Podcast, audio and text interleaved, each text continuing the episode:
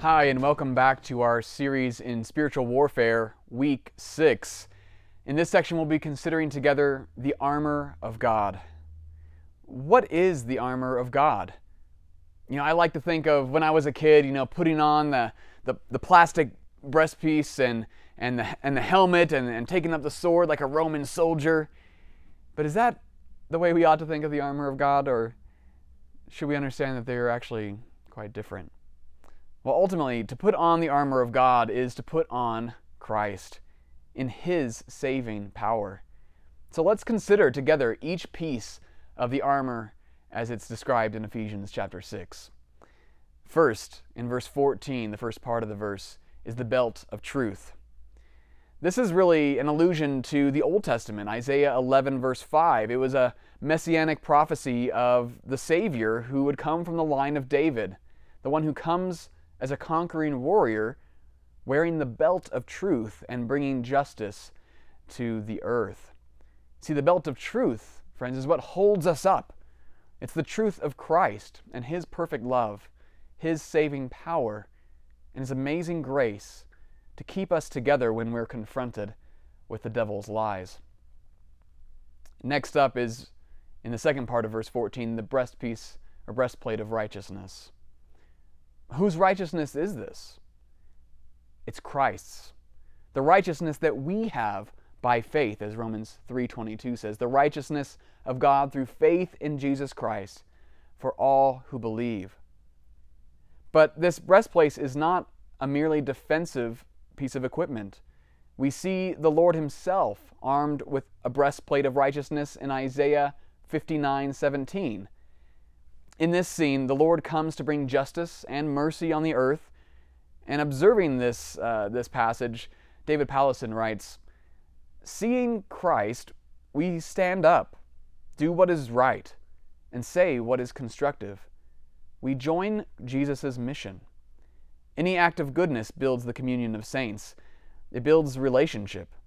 It's a righteousness that pushes back the kingdom of darkness, evil, unkindness, and hate, and fills the world with the light of God's love. The next piece of equipment we're told to take up is in verse 15 the shoes of the readiness by the gospel of peace. And yet another allusion to the Old Testament, specifically to Isaiah chapter 52, verse 7, which says this How beautiful upon the mountains are the feet of him who brings good news, who publishes peace, who brings good news of happiness, who publishes salvation, who says to Zion, Your God reigns. As Christians, we come as people bearing the good news of Jesus Christ, who lived died, and was raised for the salvation of all who believe in him. So you and I are called to take up these shoes as well, that our feet might be, bring us to the people who most need to hear the message that Christ has won the victory. And then we invite any and all who are willing to follow him. Verse 16, the next piece of armor, is the shield of faith.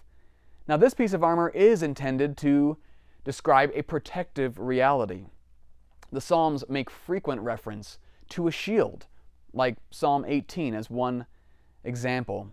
The Lord is my rock and my fortress and my deliverer, my God, my rock in whom I take refuge, my shield and the horn of my salvation, my stronghold. Who is our shield? What is this shield of faith that we take up? It is ultimately God Himself.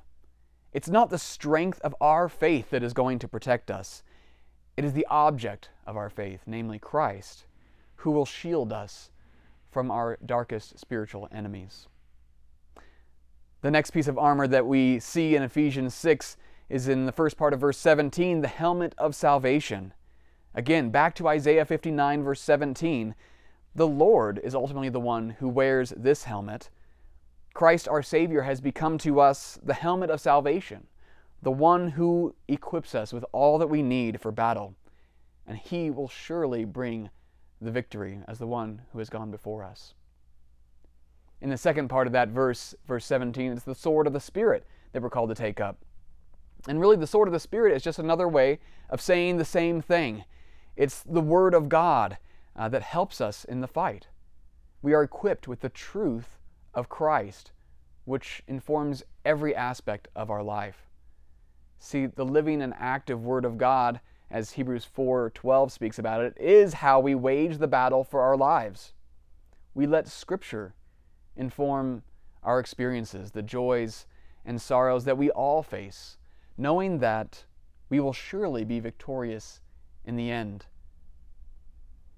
And last but not least, verse 18, we're called to take up all prayer and supplication. We pray in the Spirit, not only for ourselves, but also for our fellow warriors who fight to the left and to the right. Each of us need this whole arsenal from God, the equipment that He has given us in Christ. And so let us pray together for God's truth and strength, for His gospel, His protection and salvation, to empower all of His children that we might fight together in the fight for our lives.